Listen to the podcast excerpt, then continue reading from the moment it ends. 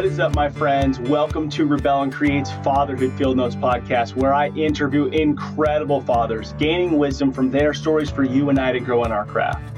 I'm your guide, Ned Schaut, father to five kiddos, currently ages 10 to 17, and husband to my rad wife, Sarah, working on our 20th year of marriage. So, yeah, I'm in the thick of it, and I'm working daily to rebel against the low expectations for fathers and create a world where fathers know who they are as they show up for their families. You and I have the greatest opportunity to impact our world through the way we embrace our fatherhood role. This episode is brought to you by the Adventure of Fatherhood, helping men discover their powerful fatherhood role and build their fatherhood skills. The role of the father is to serve, guide, provide, protect, and of course, find joy and have fun in the messiness of it all. Today's guest is my friend Davidson Brooks, and since moving to Hawaii, we have become solid friends.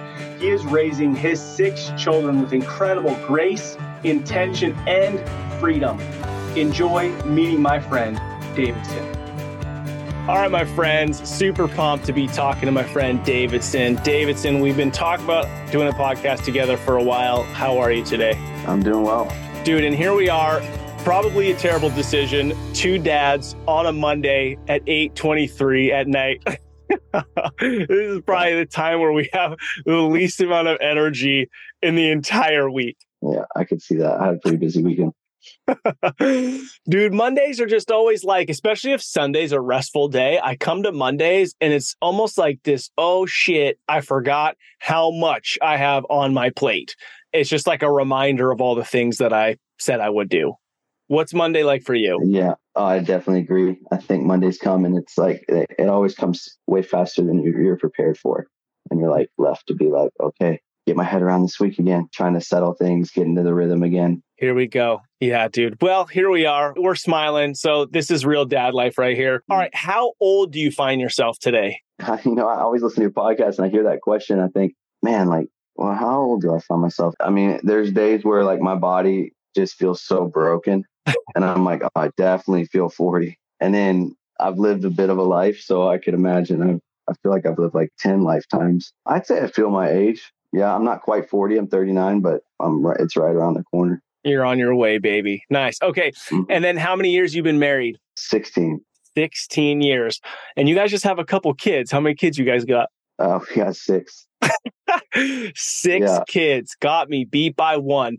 And then all yeah. of them, their names start with S, correct? Yeah.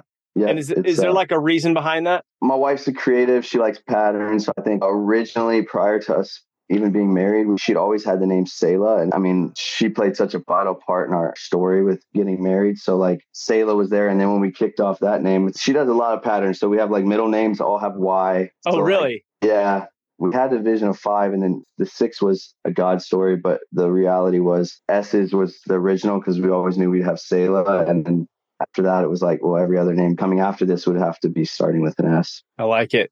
So if it was like an r we would have had every kid with an r that probably would have been harder, I'm thinking, than S. S probably yeah. gives you a few good options. So Selah is probably a good one to start with. And then what's the age yeah. range from youngest to oldest? We had five kids in seven years. We went back to back, and it's 13, 12, 10, 8, 6, and then a one year old. And then you're done or what? Yeah, we're done. I officially got it taken care of. Love it, bro. All right. And then where do you guys live? We live down the road from you. We're up on the Big Island, Kona, Kailua Kona. Now, your family has lived in a few spots though. So, like from getting married, yeah. what are some of the spots that you've lived? My wife and I, we moved 27 times in the first 12 years of our marriage. Oh my and so gosh. we like, yeah, that's not all location wise. We just counted. Yeah. So, like, what's the major? So, the major areas. The majors, obviously, Hawaii's been home base, but we spent about five years on Oahu. My wife's from Oahu, so we were there. And then we lived in South Africa, spent time in California, Colorado, Washington, and then the Big Island's probably been our longest stint. We've been here on and off the last 20 years. Yeah. Yeah. And then where did you grow up? I was born in Indonesia and I spent about 10 years of my childhood there in different regions of Indonesia. So we were in the highlands. I got flown in on a Cessna and like dropped into the mountains of Indonesia. And we lived there with like pretty primitive till I was about five. And then we moved into the city of Jayapura and then we moved around a bit, but we settled in Texas when I was about 11. 12. I was there until two days out of high school and I moved. Love it. What have you found just briefly? I mean, it's what you knew, but your worldview compared to others, A, as growing up not in the States. And then, second, something about your marriage, spending time overseas. How did that impact your guys' marriage in a positive way? I think having spent time as a kid internationally and then coming back to the States, they have this term third culture where you don't quite know where you fit a little bit. So, like, you never feel at home necessarily in the US or you don't feel necessarily at home anywhere. Mm. So, you have this natural itch to want to like experience cultural things. There's somewhat of a instinctive curiosity to culture.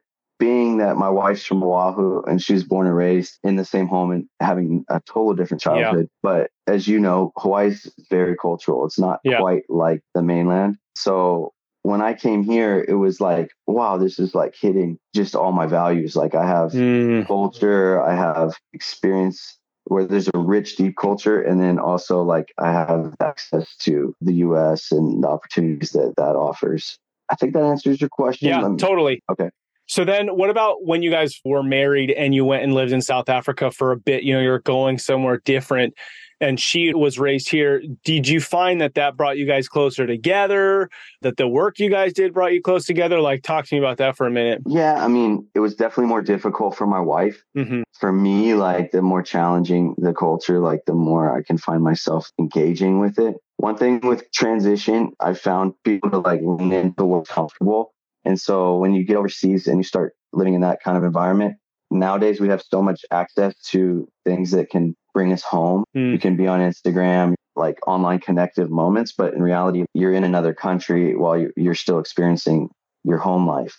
Yeah. And so for me, I've made it intentional to like dive into the culture, go eat the food, go be with the people. I'd walk the neighborhood and spend time with locals just because it may not have felt like natural to want to do that. But as I did, I found myself really engaging with the place. For my wife being in South Africa, it's a lot harder for women. And so she can't naturally go do a lot of the things on her own. Mm. It's just not safe. Ah, got it. And so it was a bit of a challenging place. Like had we gone somewhere, maybe like we spent time in Brazil and she thrived. Mm. It was a different experience, but it's a lot of crossover with Hawaii and Brazil, Did where you, South Africa super different. Did you guys find yourselves leaning on each other a lot during that season? Yes and no. I've done a lot of growing up since then. I think it's natural to not quite understand somebody's emotional, challenging moments when you're so not maybe necessarily challenged by it. You want to say, just do this, figure this out. You know, why don't you do this? And so sometimes I can almost put a wedge between the relationship. Whereas now I would be like, oh, I'd sit with such more understanding. But yeah, I think there's elements that drew us closer. Having those experiences definitely looking back have been rich but I can imagine, you know, as you have had been through hard things, like it in the moment doesn't feel too great, but afterwards it's deep in things. Yes. Yeah, dude, you know, you and I, which we're going to get into this to some extent probably, but you know, we just did a camping trip with the boys, which I want to talk about. But you and I had like a good hour and a half conversation all the way home from camping. It was just you and me in the front seat. The boys, I think, crashed out in the back seat but talking about that sitting and understanding of your wife's emotions. And really, I mean, some of those conversations can't really even happen until you're like maybe 15, 20 years in, and you've done some work to dig into when there's those like freaking headbutts, which is going to happen if you are married to the opposite sex. Yeah you have choices, right? You can become passive and just kind of do your own thing, or you can like dig in. Yeah, I would say I only think that I actually learned how to be married after 14 years of marriage. I would say our marriage, the level of relationship we have now in the last three, three and a half years, night and day from the first 14. You know, you have these pivotal shifts, like revelatory moments where you're just like, I get it. I connect. I understand now. I'm hard headed. I just didn't figure it out for so long. Dude, it gave me chills you saying that. So, in case we don't come back to this, just because I'm sure we could talk for like three hours, if we don't come back to this, that statement, I learned how to be married after 14 years, like that's heavy. If you were to tell a dude, what are the one or two couple nuggets of what was that shift that made it where, like, oh, shit, I know how to be married now. Not that it makes it all rainbows and unicorns, yeah. but to be able to say that statement, what are a couple nuggets that you had to dig into? They say like the road to hell is paved with good intentions. Like mm. those first 14 years were, were paved with good intentions, but inevitably in my desire to like try to redirect or correct or sit with my wife, I didn't allow her a safe place to process emotion or experience challenge. And because I would take it personal, I would think, oh, well, you know, I need to fix this situation. And yeah. I would take that as a burden. And nobody wants to feel like a burden. And so naturally, I've learned that if I was mm. to encourage mm. my son with anything like in your wife's process, don't take it personal. You got to remain secure and keep a safe place to want you to be the one person she runs to when she's in process. Okay, so bro, so when you and I were talking, I've been uncovering quite a bit of things lately in my pursuit of really making my marriage a priority. One of the main things you and I talked about in the car was providing emotional security. As men, we are mm-hmm. supposed to mm-hmm. provide security, but emotional security. Last night, dude, last night, one of our kids had a little meltdown, pissed us off. Dude, me and my wife were on a high, bro, from the last couple days. and then I could see her walking around like full of frustration. I could see it on her face. So I yeah. went up and I'm like, dude, what's up? You know, like calling it out. But I wasn't asking for you to tell me your emotion. I'm basically like, pull your head out of your ass and not let this bother you. So then obviously the night fell apart. But then this morning, okay, so this morning when I was journaling, one of the questions I asked this morning is like, uh, you know, how did I not show up how I wanted to yesterday? And the, your words were ringing in my head like, dude. And so I'm playing back that moment of us standing at the counter where I didn't say pull your head out of your ass, but in so many words, right? Like whatever. No, totally. I'm like, man, if I would have said something around like leaning into what you had talked about, if I would have said, dude, like, what are you feeling right now? This is crazy. Mm. What are you feeling? And gave her the opportunity to express that and not feel like a burden. Okay, that's huge. I didn't catch on to that. But that piece, because when I'm asking her, like, dude, what's up? Like, why are you she's now feeling like mm-hmm. a burden on top of it. So, anyways, dude, this morning your words were ringing in my head, and I was like journaling about it this morning, which which was good. It was good, but the emotional yeah. security was powerful. Yeah, and I failed at I it. think it's quick. I think it's quick. For years, it was like I, I could show up physically and be like I have the energy to show up in other ways, but I had no grid with how to even. I don't think a lot of men come into manhood or adulthood with a real strong understanding of how to work through emotion. Our first emotion is just anger. Learning to know what's underneath that layer of anger is a difficult and slow process to work through, you know? Yeah. And do you think it's possible to just figure it out, or do you need to have somebody guide you through it, whether that's a counselor, a mentor who's been there before you, conversations with other men? Like, I mean, what are your thoughts? Oh, Oh yeah, no, I definitely think that like you need models. You need people. We're all products of people who've modeled things before. So my father modeled his way of handling stress, and I operated very similar to that for years. And then other models, maybe coaches. I think the emotional piece, and when I went through the counseling process and understanding how to like work through that stuff, they would do practice sessions where you would actually practice the process, and it changed really one of the biggest shifts in my life, having been able to have someone walk me through that was incredible. Mm, powerful. And then the book you told me to read, which I just downloaded, but I haven't started. What's that? Redeeming Love? Oh, yes. It's a fictional book. But I, when I was going through a hard time in my marriage and working through that, a friend suggested that it's just one of the most profound understandings of how to love a woman, how to walk in a relationship and be a man when it comes Dude. to loving a wife. Guys, a lot of us are here listening to this because we care about fatherhood. And sometimes I think that's easier to care about. But one of the best things we can do for our kids is love our wives well and like fight mm-hmm. for that because it's going to make you feel like a man. It's going to show your son what it's like to be a man. It's going to show your daughters what it means to be fought for. So super, super critical. All right, dude, I'm going to kind of skip a couple of questions and I'm going to go into a couple stories. One of them is you and I have known each other for about a little over a year now. Our kids are hanging out. You know, we've had some times hanging out. But one of the things that really impressed me was our sons got into a fight. And mm. as a dad, I called you. I'm like, hey, this is what's up. You know, our kids got in a fight, or one of us called the other, whatever. And I said, hey, what if we got the boys together and the four of us sit down? And in some situations, maybe that would work well, but I liked and respected your approach to it. And you, you had the suggestion of letting them figure it out on their own. Mm. And that was really Yeah. interesting to me to not step in and just to step back, right? So they're 13 and 11 at the time or something like that, right? Kind of rolling with the same crew. But what was it that kind of gave you that thought or foresight or perspective? Because they're homies again. Like that was whatever. I don't even know how long. That was probably seven, eight months ago. And they're tight, Yeah. dude, hanging out, sleepovers all the time, surf all the time, blah, blah, blah.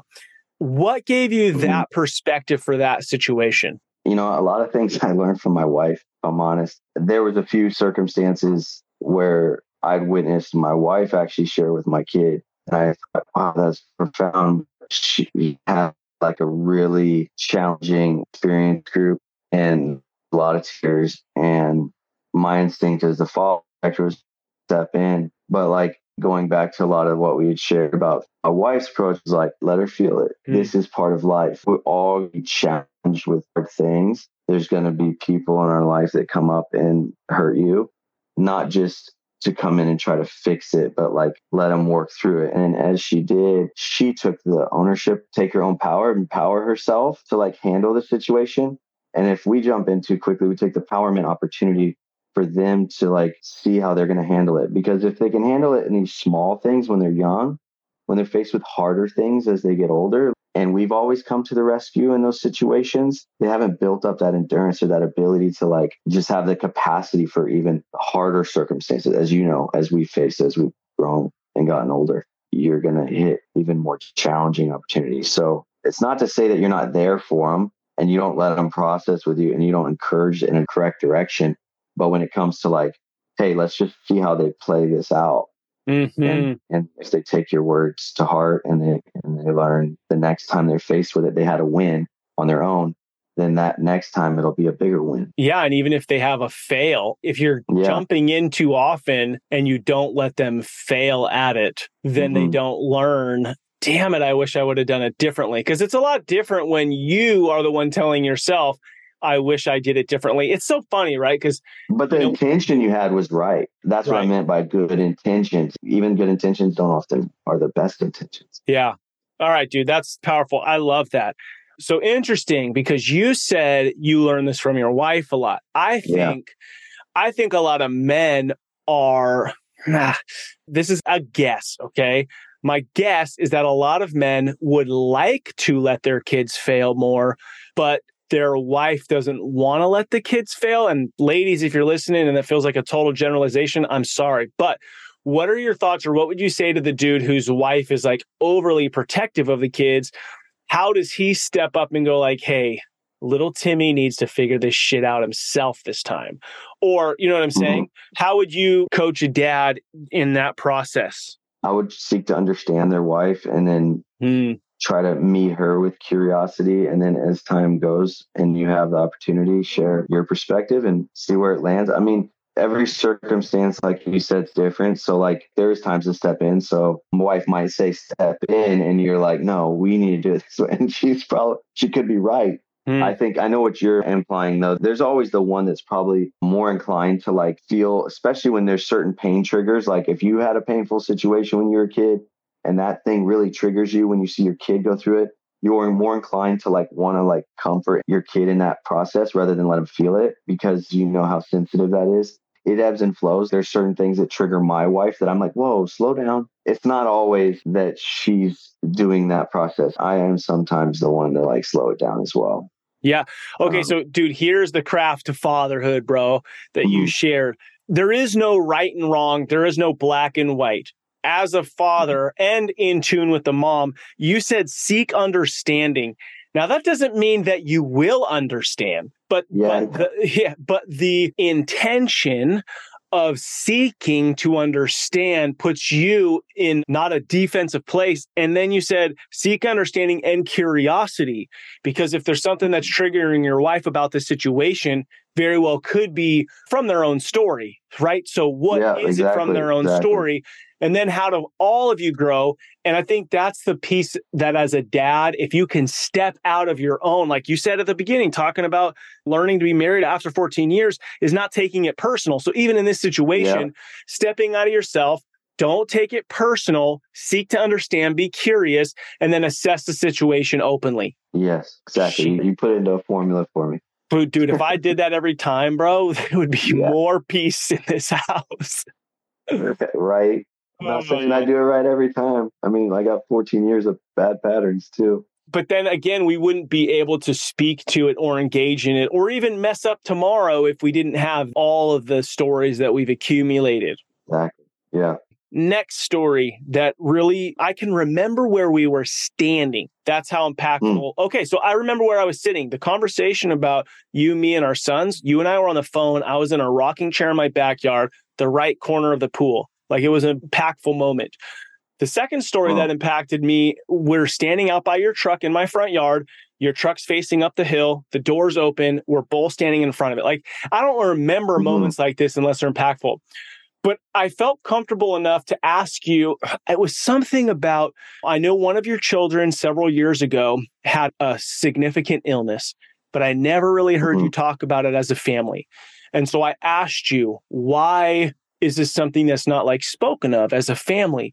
But your reasoning was remarkable to me. And that was, mm-hmm. it is our child's story, not our story. And so you can unpack why you did that, but I'll tell you it shifted a lot because when people asked us why we moved to Hawaii, it was always, oh, because Brody's health, he had allergies, blah, blah, blah. So after that conversation, I went to Brody and I'm like, hey, dude, does it bother you? Like when people ask us why we moved to Hawaii and we're like, oh, Brody's health. And he's like, yeah, I actually don't like it at all. And mm-hmm. it never occurred to me. So whenever he's around, like I've 100% shifted my language to not make him feel like the reason why we moved here. So one, thank you mm-hmm. for that. And two, what was it that led you guys to that perspective? Well, going back to, I think to make it so the audience knows like my daughter got cancer she was diagnosed with leukemia when she was five and as you can imagine it definitely was a bit of a shocker and we were coming off of a hard season and then to have that was kind of the cherry on the sundae of like whoa how are we going to walk this out? We're really a family of faith. So, like with everything, we do tend to go to the Lord with it and ask Him. Just obviously, like, I don't think we would have survived had we not. Mm-hmm. But in the moment that we were getting a lot of people calling and reaching out. And there was quite a handful of people who had also had kids with cancer. Not everyone we knew, but a handful of them reach out. We started to follow them on social media and stuff. And we noticed that a large portion of them would, once their kid had cancer, like their whole story would be about their cancer family.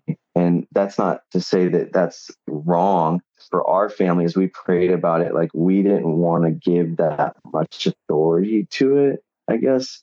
I talked with one guy specifically as I was in process, and his kid had cancer, and he actually made the statement, "He's like, you know, this is your child's story," and that stuck with me.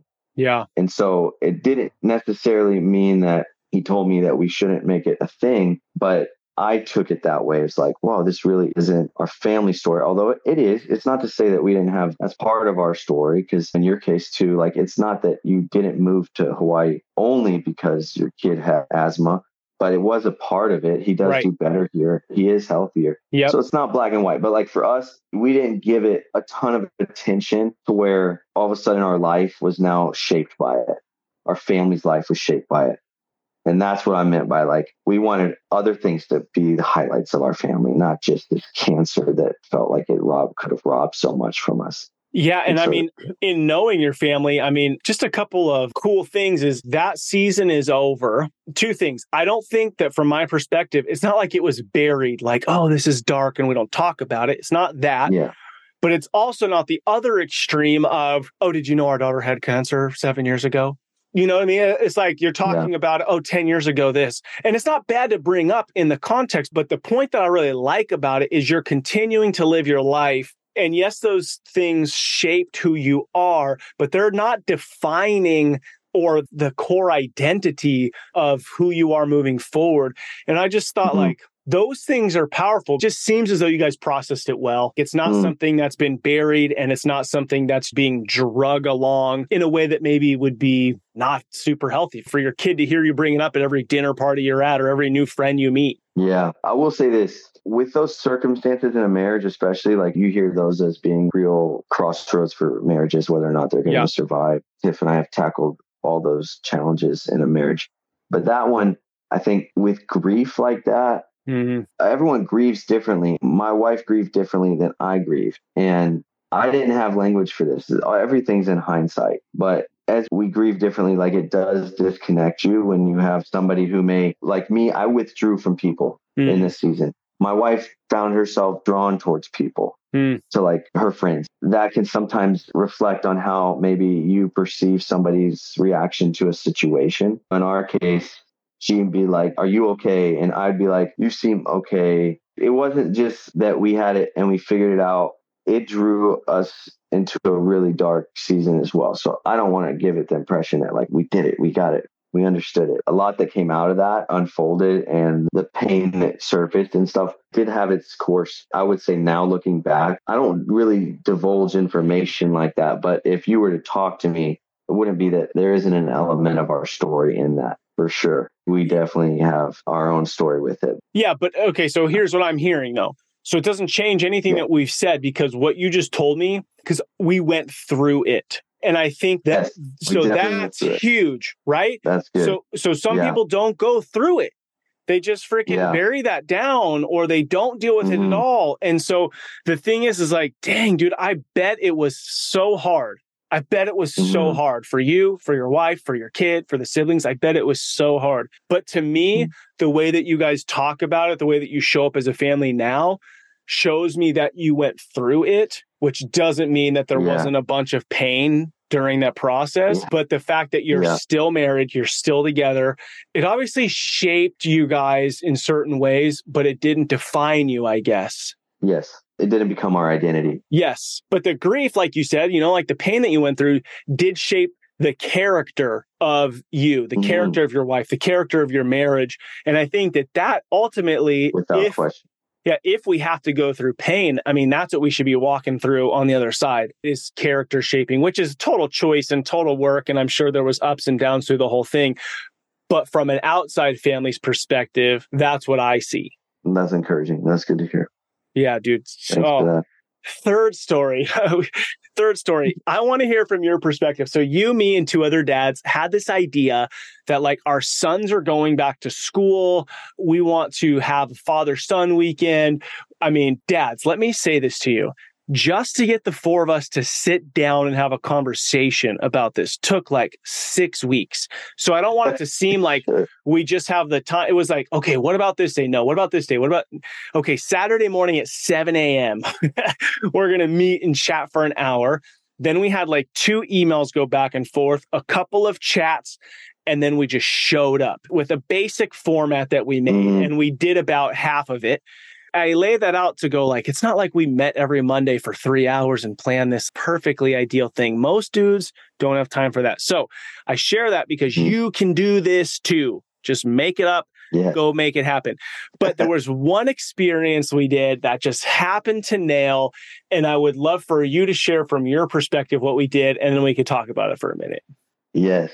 Oh man, I remember like you and I walking through the darkness, geeking out, like, dude, we're doing it. This is awesome. yeah. It was so good. It was so good. It was an accumulation of all of our ideas, and we yeah. came up with this idea. It was about, I'd say, three, four football fields. It was long. Yeah. It was this gulch that runs through a friend of ours' property where we had the idea to run a string from one end all the way to the other and it's not a cookie cutter field. It's like you're cutting through. There's a cliff on one side, trees that you have to step over. It, we thought, well, why don't we have them go out into the darkness, like pitch black, and find the string? The idea. What was the verse that you gave? Oh um, man, terrible. But the verse was about fear not, trust in the Lord. Yes. Um, basically, find don't courage. let fear. Yeah. Find. Oh, courage. Yeah. Yeah. Yeah. yeah, yeah. Yes.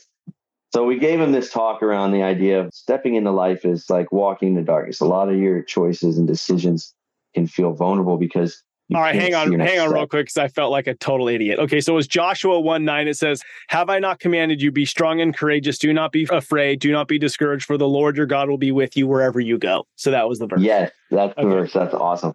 So, um, no, I couldn't remember it either. So, so we give them this talk and we have this idea that, okay, like though you may be stepping out into the blind into life and making decisions that you have yet to experience, you can trust in this. The Lord will be with you, that God will be with you we got them together. We didn't tell them what we were doing, and we hiked them down and we had them be quiet. We made a serious moment.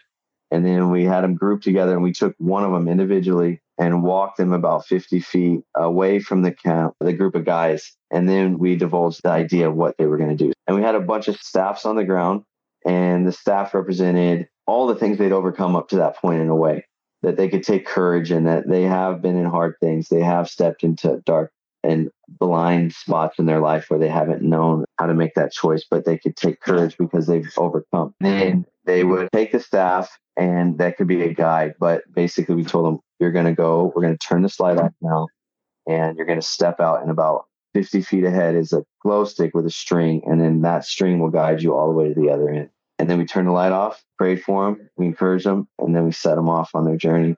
Every time we do each kid, Ned and I would just be geeking out. Like, this is so cool. Like, these kids are, these kids, dude, we were so impressed with them. Because yeah. they were scared. They was a, and when you turn that light off, it was dark. Yeah. And we'd, always, we'd always say, like, up ahead is a cliff on your right. So you got to stay to your left. like use the stick in your right hand side. Yeah. Use your stick and poke on the edge to make sure you don't yeah. fall down the cliff. Yeah. They wouldn't have fallen to their death, but they could have stepped over and yeah, rolled 20 feet, whatever. Yeah, exactly. But every kid just went into it with such determination. And they, they, each of them would say, Yeah, I was scared, like after the fact, but but I was like, yeah, once I did it, I felt so it felt so good to get out there and it was awesome. I think they were all really, really stoked on it.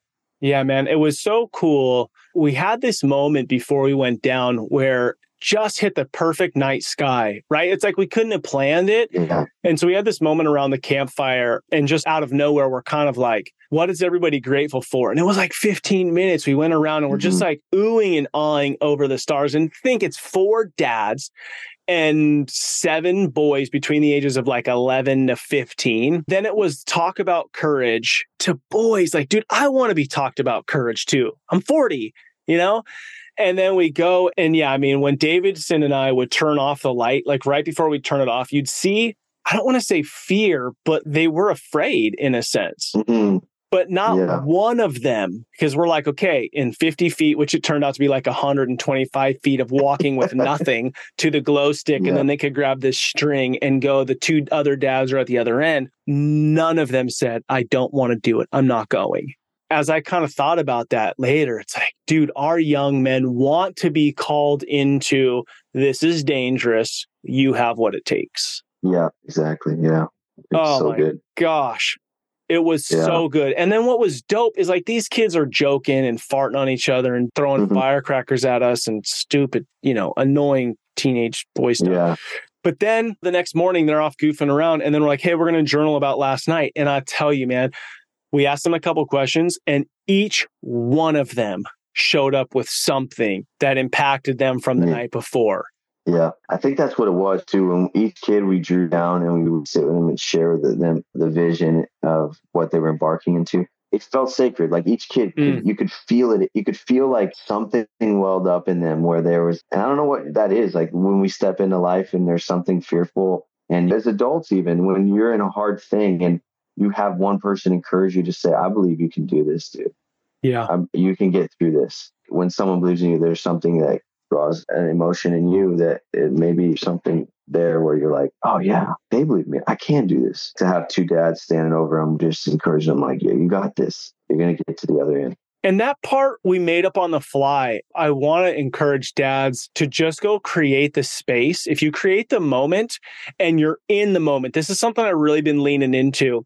Is like if we planned, okay, from six to seven when we're doing, you know, because we played capture the flag, but it wasn't at the exact time we said we were going to do. And then from six yeah. to six thirty, we're doing this. Is if you get too caught up in doing it right, yeah, you will not be present. You will not be in it. And so if you can show up and create the space and in a sense, just be in tune with the moment. And that's why I said we only did half the ideas we came up with because we realized, hey, it's not the right time to do this. Let's do this next time. Mm-hmm. Because some of it is just the playing the capture the flag and goofing off and shooting guns and doing whatever it is you want to do. Some of it's the in between the other moments. But something that you yeah. said, it felt sacred felt sacred. We couldn't yeah. have made that moment. That moment yeah. happened because the space yeah. was there.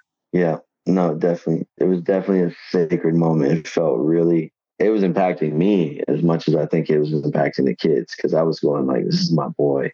Yeah. Like he is. And the imagery of it all was so profound in that in reality, he's going to go into life as he leaves the home one day and he's going to hit hard situations, hard obstacles. And I hope he recalls this moment of like, oh yeah, my dad reminded me of it to be courageous. I'm not Mm. alone. And I am walking into this, but to find that I have overcome harder things and I have stepped into hard things and I made it to the other end. I'm like, man, if this could be those moments that he could look back on and be like, oh yeah, when he's facing those real challenges that are gonna shape him. Yeah, I think that's the other thing that's really important is there wasn't a leader of this. Us four dads are all men who are pursuing working on ourselves, working on our marriages.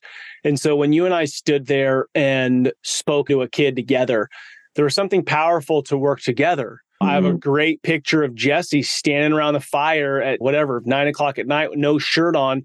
He stood up to share a story that was like, whoa, bro, Yeah. and then the next day, you know, Josh led a little morning devotion on something. And the thing is, is dads, you all have something to give and not just to your own kid, but to your neighbor's kid and your brother's kid and your friend's kid. Like Davidson had Yeah. words for my son. After he spoke, we spoke to my son and sent my son down.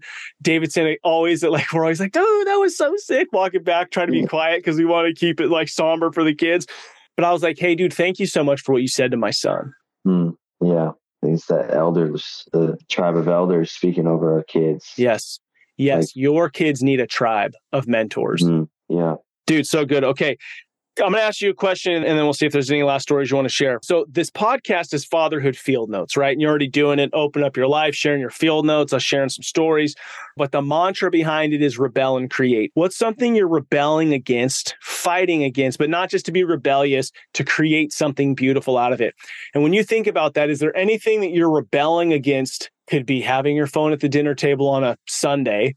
To I'm Mhm. rebelling against, you know, Yeah. and then what do you hope to create of that? Is there anything that comes to mind? when I think about rebelling, I'm like, I really, truthfully, honestly want my priority to be uh, a husband and a father first beyond anything else. There's times where I will be faced with just selfish moments. You know, I want to rebel against those selfish Mm. moments that come up against me to say, I deserve this. I justify my desire to go want to do this because look at all I do. It's usually when my emotional tank's down or I'm Mm, pretty exhausted and I haven't maybe led myself well in my rhythms. I just grow selfish and I'm like, I want to rebel against that selfish instinct to want, because there'll be time for that. My kids' lives will go by in a flash. And I'm Yeah. like, I can suck some of these things up for the next 20 years. I will have, so I'll never look back. I, I remember saying this to myself. I'll never look back and be like, man, I wish I worked more. yeah. I wish I would have gone in more man adventures. But I will look back and think, man, I wish I had spent more time with my family. I wish I had poured into my kids more. I'm rebelling against that instinctive, selfish desire in me to want more for myself. Yeah. That's huge. So, what's something that you do when you find yourself? Because all us dudes were like, we'll get caught up in like, God knows Yeah. what, fishing or golf or whatever. And I'm not saying Yeah. don't do those, but the amount of time that we can obsess learning about like a lure or a golf Mhm. club or a surfboard or like, Yeah. these forks for my dirt bike. It's crazy, dude. We can get so Yeah. gnarly about something. What do you do in those moments to be like, oh, dude, this isn't what's most important to me? Yeah, luckily I've really come to terms with a lot of that years ago. The hobby related stuff. I may choose to like set out on an adventure every three months or so for myself. But beyond that, I'm pretty much locked in with my kids. And I enjoy my moments. If I'm doing something like that, I always wish I had my son with me. I know, You know? right? Yeah, And totally. it's work can become a challenge for me. I'll get into the grind and think, oh, I could get this next job and make more money, or I could do this and that'd be good. I really have to put some boundaries up in that department for Mm. sure.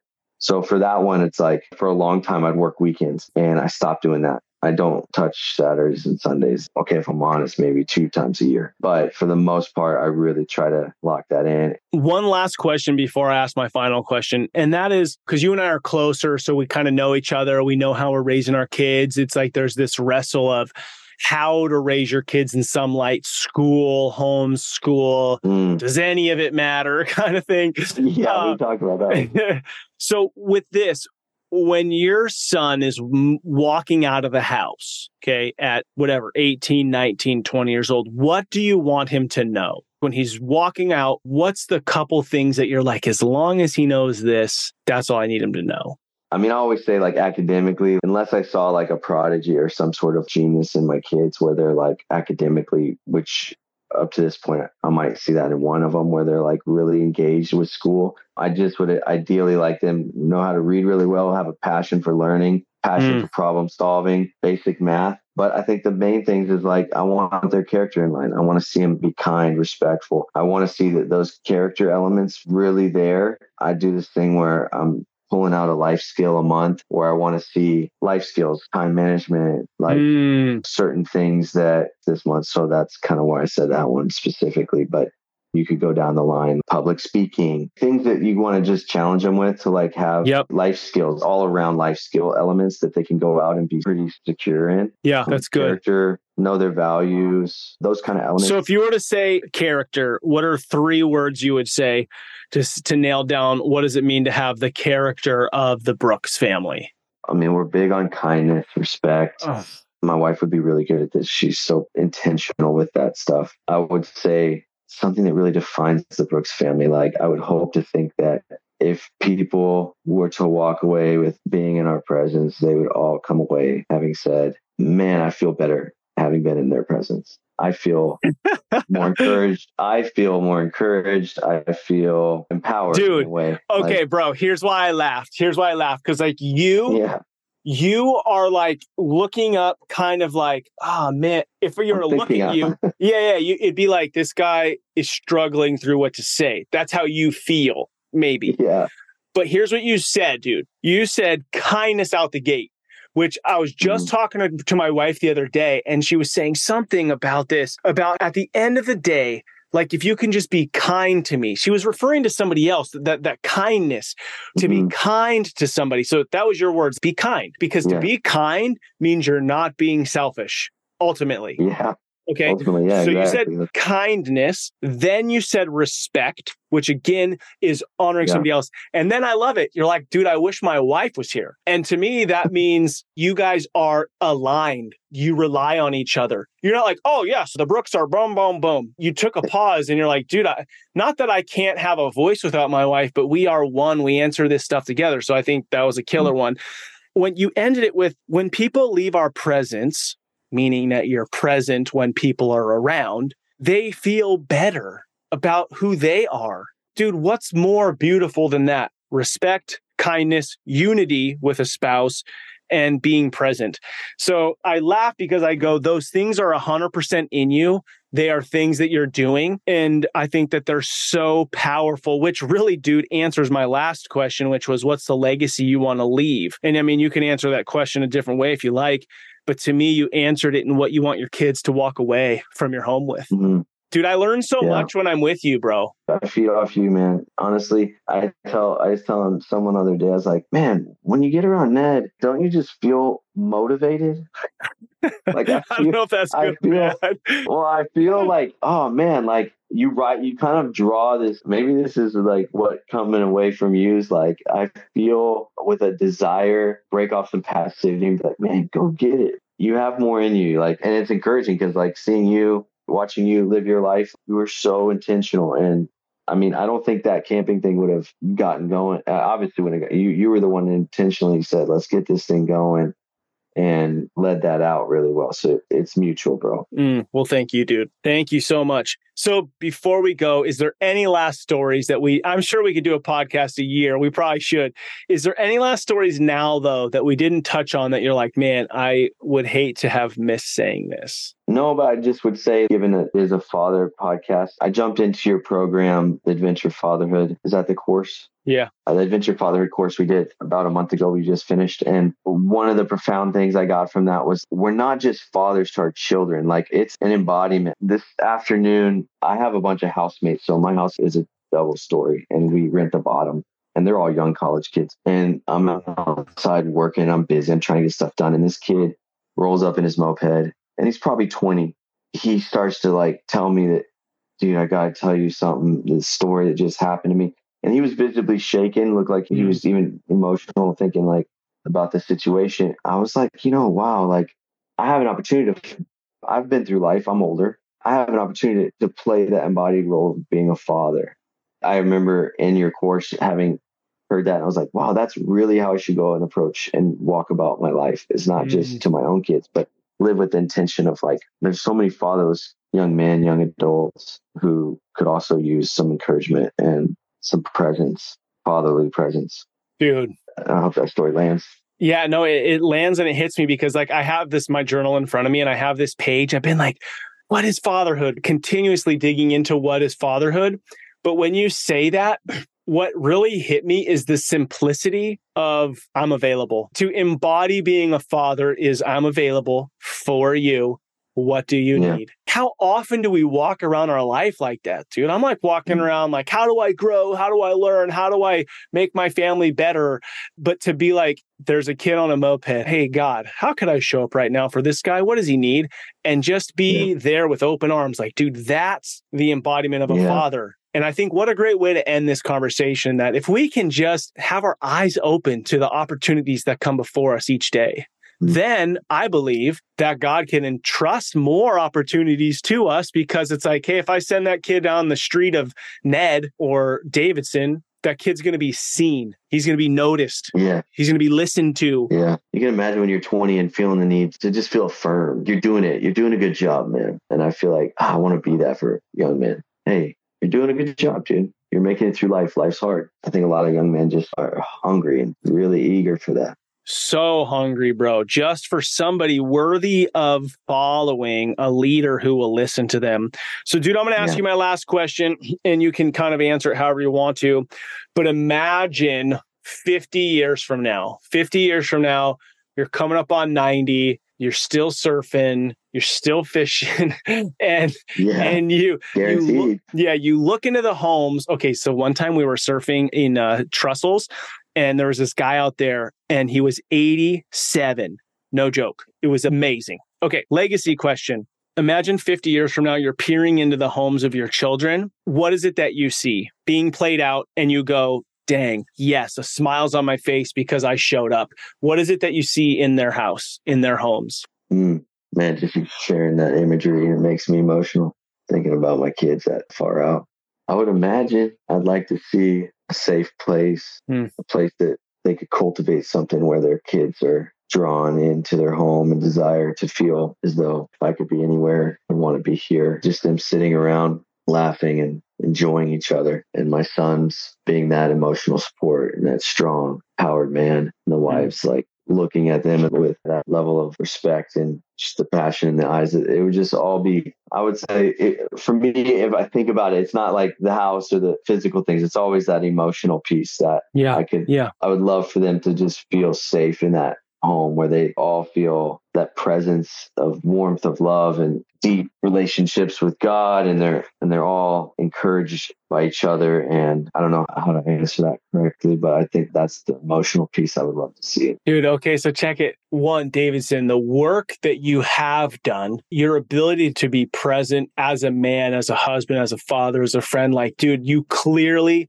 have done amazing work. And I would just speak life to you to go, dude, own that because you said some beautiful hmm. things. Mm-hmm. And then you're like, I don't know if I answered that correctly. But it's like, dude, you just spewed gold, bro. Well, I think because with emotion, it's so vague. And I'm like, I don't know how to give yeah. that language. It's so vague, but these are the things I wrote down a safe place. And you mm. said cultivate, which means yeah. that you have built this. Like this takes work to make a safe place. It takes work. So you're like, dude, my kids did the work. And then I love this sentence, like how, how beautiful. If I could be anywhere, I want to be here. Mm-hmm. And for you to create a place where, you know, I've always said this to Sarah. I want our kids to be able to walk in from the chaos of the world and just take their shoes off and just lay on the freaking middle of the floor and just feel like, I can just be so safe here, lay it all down, mm-hmm. no matter what happened today. I know you're building that in your home. I know my kids feel it when they go to your house. So, dude, keep pursuing life the way you are. I'm honored to be your friend. I'm honored that mm-hmm. our kids are friends. I look forward to all of us cultivating deeper, long lasting relationships around the island, around our creator, around family. So, thank you, dude. Thank you for sharing your life on here with me on a Monday night.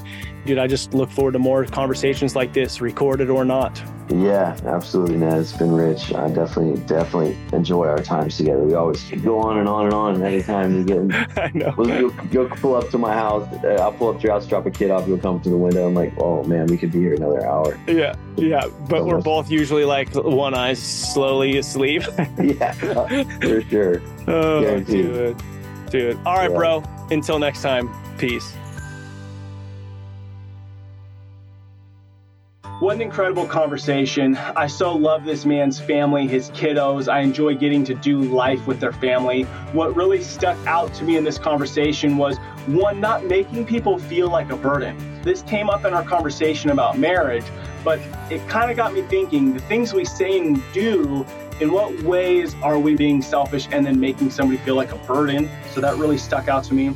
The other thing that I really enjoyed, you know, whether he did it intentionally or not, he really leaned into this deep connection he has with his spouse in really operating as one. You know, they're both individuals, but there's a unity there, something that I think many of us long for in our marriages. So, really, there was a couple moments where that really stuck out to me the last thing that really stuck out to me that I want to make mention of is letting your kids feel the situation that they are in and then empowering them, not doing it for them, empowering them, and then not necessarily putting up guardrails or catching them to a degree where they're not feeling the situation so that they can learn from it. Now, dads, that really requires us to know who we are Okay.